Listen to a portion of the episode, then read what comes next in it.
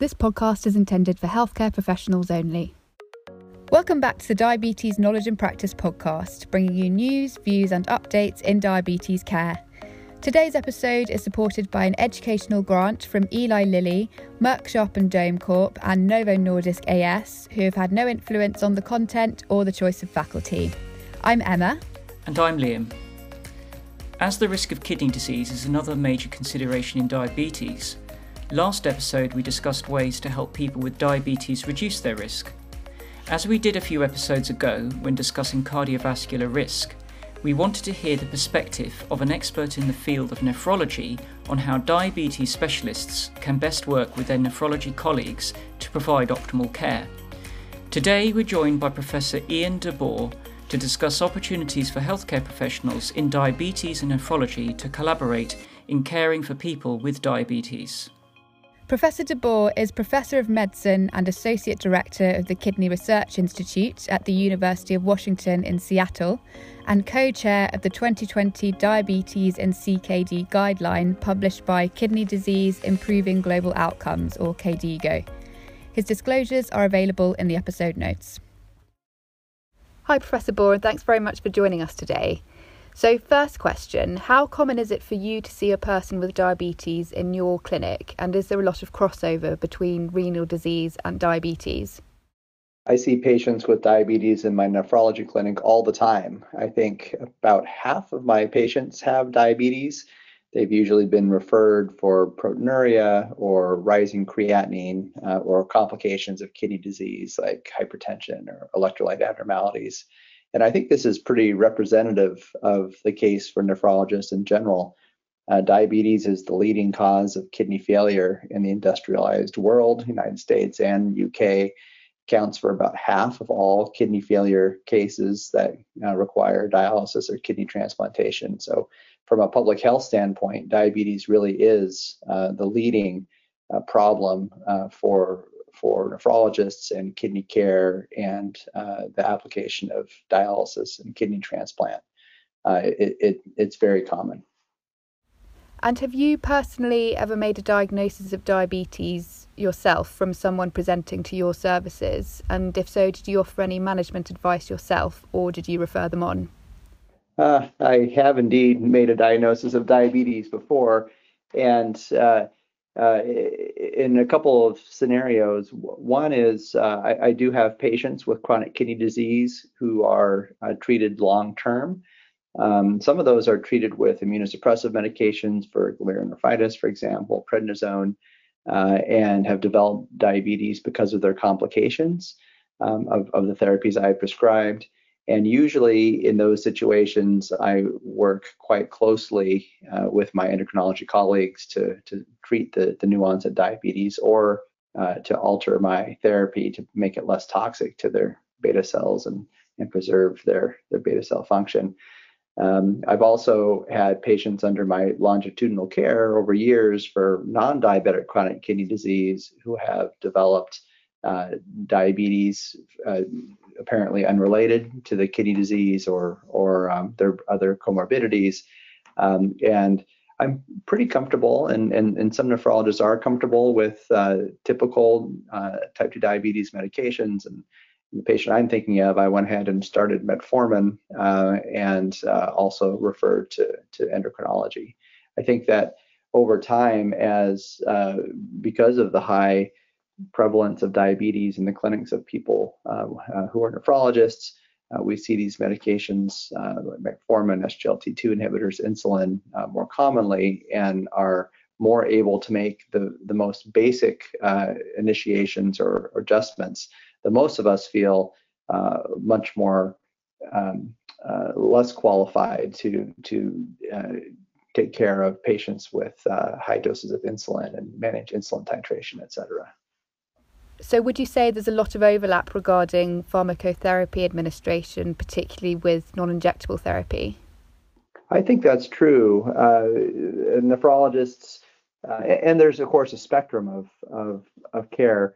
We're used to evaluating things like metformin and understanding that as patients' kidney function decline, that there need to be dose adjustments and medications broadly But metformin is one of those. And so myself, and I'm sure other nephrologists, oftentimes will discontinue metformin when we see that eGFR drop to levels where metformin may be unsafe. We tend to be aware that that means that something else needs to be done to help manage their glucose control, and either we'll make a small change or try and communicate with a primary care provider, endocrinologist, who can change concomitant medications to cover those changes. We're becoming increasingly familiar with things like SGLT2 inhibitors, which are fairly straightforward to prescribe. But really, when we get into the injectables, which most of us don't have a lot of experience in explaining to participants, and with injectables, I'm including both GLP-1 receptor agonists and insulin, we don't have nurses available to help show patients how to use these. And honestly, we're not well trained in how to titrate multiple daily injections for insulin, and that is where we really need collaboration and help from our primary care and endocrinology colleagues. And considering the other side of these comorbidities, do you have any advice for diabetes professionals who might be able to recognise and advise on kidney disease and renal insufficiency in their patients? Sure. And the first thing I'd like to start with is really the importance of screening. We can't treat diabetic kidney disease if we don't find it. And about a third of patients with type 1 or type 2 diabetes do have kidney disease, based on a number of sources of epidemiologic evidence. There are good guidelines out there from the American Diabetes Association and the UK and other guidelines, really encouraging screening both with albuminuria and estimated GFR. Patients can present with both. And I think the first message and most important message is screen, diagnose, find, and then we can take the next steps. And it's even more important to do that now that we have more therapies. 20 years ago, 10 years ago, even 5 years ago, all we really had was generic glycemic control, generic blood pressure control, and renin angiotensin system inhibitors. But now, as more therapies are becoming available, we have options that work, and they work when used early. And so identifying kidney disease and applying those medications so that we can ultimately bend this curve and start preventing kidney failure is really the most critical thing. There's also, of course,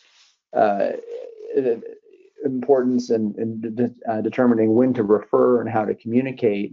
And nephrologists can't see all the patients with kidney disease. There aren't enough of us in nephrology, and nor is it necessary for nephrologists to be involved in the care of all patients who have mild or moderate kidney disease. Those patients usually can be cared for in primary care or endocrinology. The reasons to refer to a nephrologist can include any question about the diagnosis. Diabetes and kidney disease is common, and of course some of those patients will have other kidney diseases like glomerulonephritis, and red flags for other types of kidney disease other than diabetes related include hematuria, which can be seen in diabetes, but is a sign perhaps of a glomerular disorder. Rapid changes. Diabetic kidney disease tends to evolve over decades or at least years. So rapid changes in acceleration of kidney function loss, rapid emergence of proteinuria where it wasn't present before. Those are the sorts of abnormalities. Could add systemic diseases that may be causing a kidney disease in addition to the diabetes. If those things are evident and there's a question about the diagnosis, then that's a good time to refer to a nephrologist. We don't usually do kidney biopsies in people who have diabetes and kidney disease, but when we see some of these red flags, we do, and we certainly do diagnose other causes of kidney disease that require different treatments. And then nephrologists are often useful, I think, in the management of more severe, advanced kidney disease and the complications that come with it, and of course, planning for dialysis. So in my system, I practice at the Veterans Affairs Hospital in Seattle. Most of my referrals are related to either this issue of diagnosis or to management of blood pressure that's become hard to control because of the advancing kidney disease, electrolyte abnormalities that are resulting from the kidney disease, such as hyperkalemia, and then education and preparation for dialysis or other kidney replacement therapy as needed in the future. We also deal with management of anemia and secondary hyperparathyroidism that might be resulting from the chronic kidney disease. So those are the kind of the spectrum of reasons to refer, in my mind, from diagnosis to comorbidity and complication management to blood pressure, et cetera. Thank you. And looking at both sets of expertise and the overarching need to help people with diabetes to reduce their renal risk, how should nephrologists and diabetologists work together to help their patients? Right.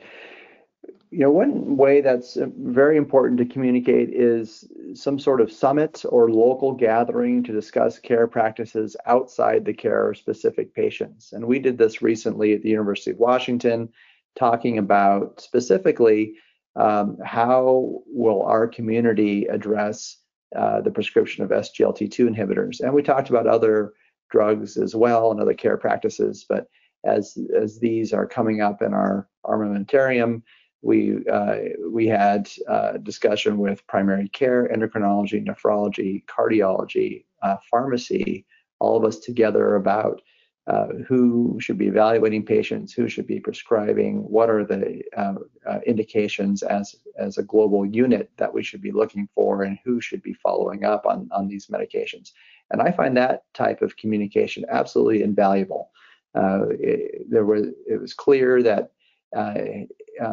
everybody had the same goals, but approached the evaluation of these medications slightly differently.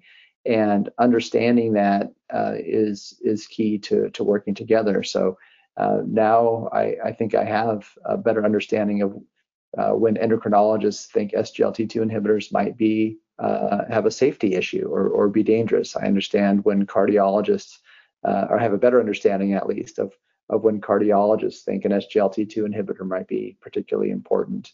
And that helps my decision making, and it helps me know also when I should pick up the phone and talk with them about a particular patient. So care practices vary from place to place, and I think that it's just important for people to have these sort of interdisciplinary meetings and talk this through, particularly as the management is getting there are more possibilities available and the management's getting more complicated.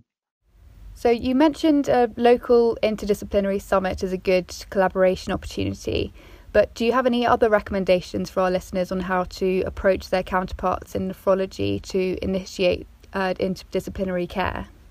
In my healthcare system, we have a lot of ways to communicate across disciplines.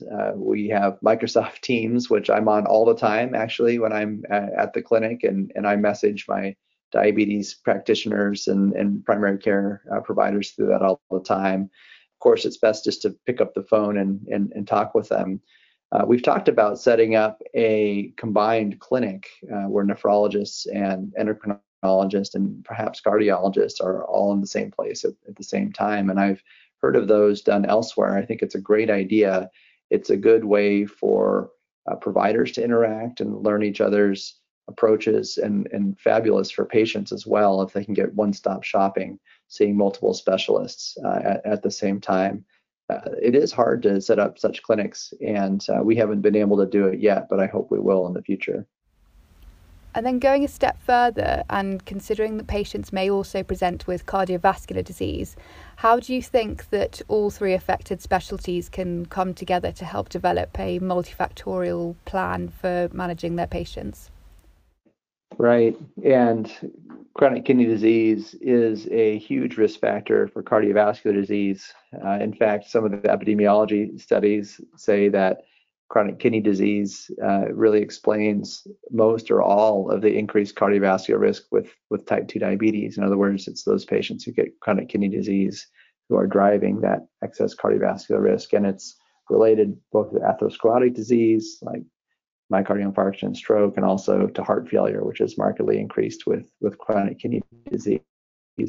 And so, you know, the first important thing is acknowledging that that's the case. Many of my patients with diabetes and chronic kidney disease also have one or more cardiovascular diagnosis and treatments for that. And so there is an opportunity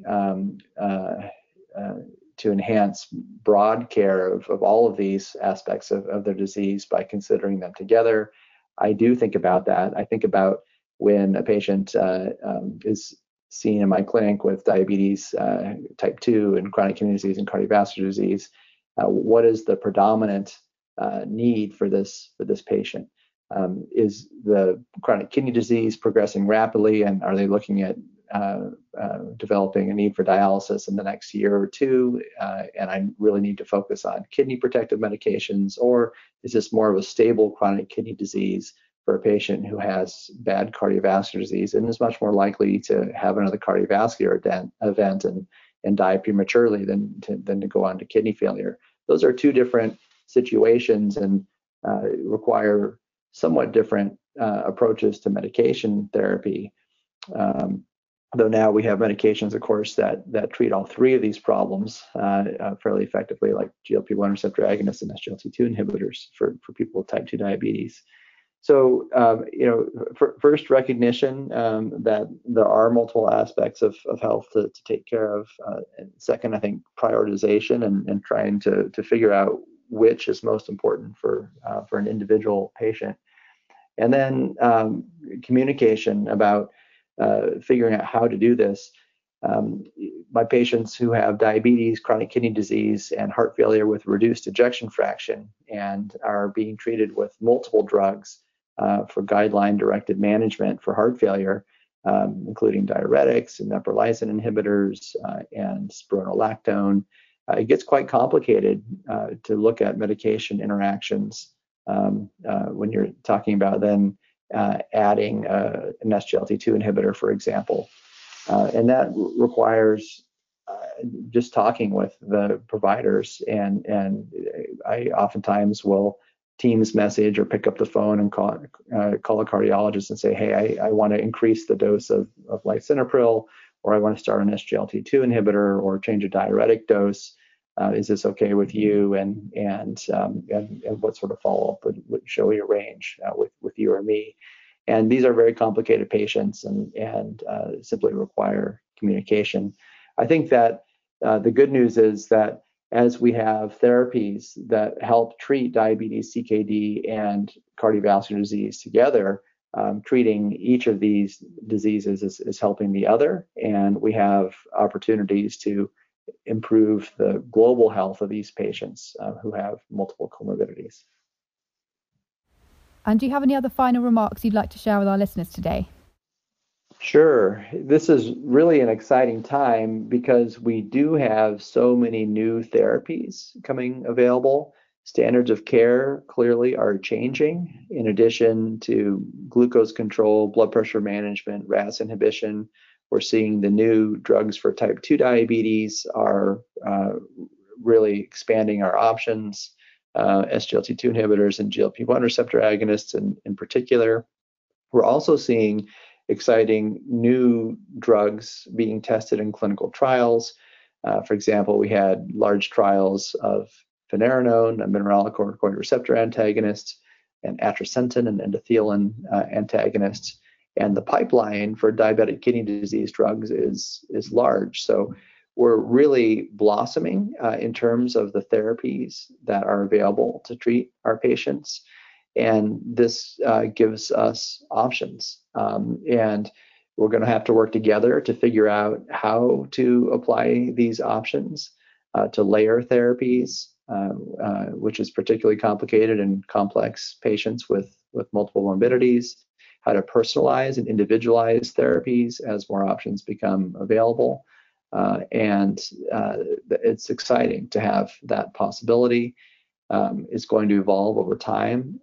Evidence is emerging rapidly, And so it's important to have continued communication, continued conversations about this, and to implement the standard of care as it advances over time so that we can improve outcomes for these patients.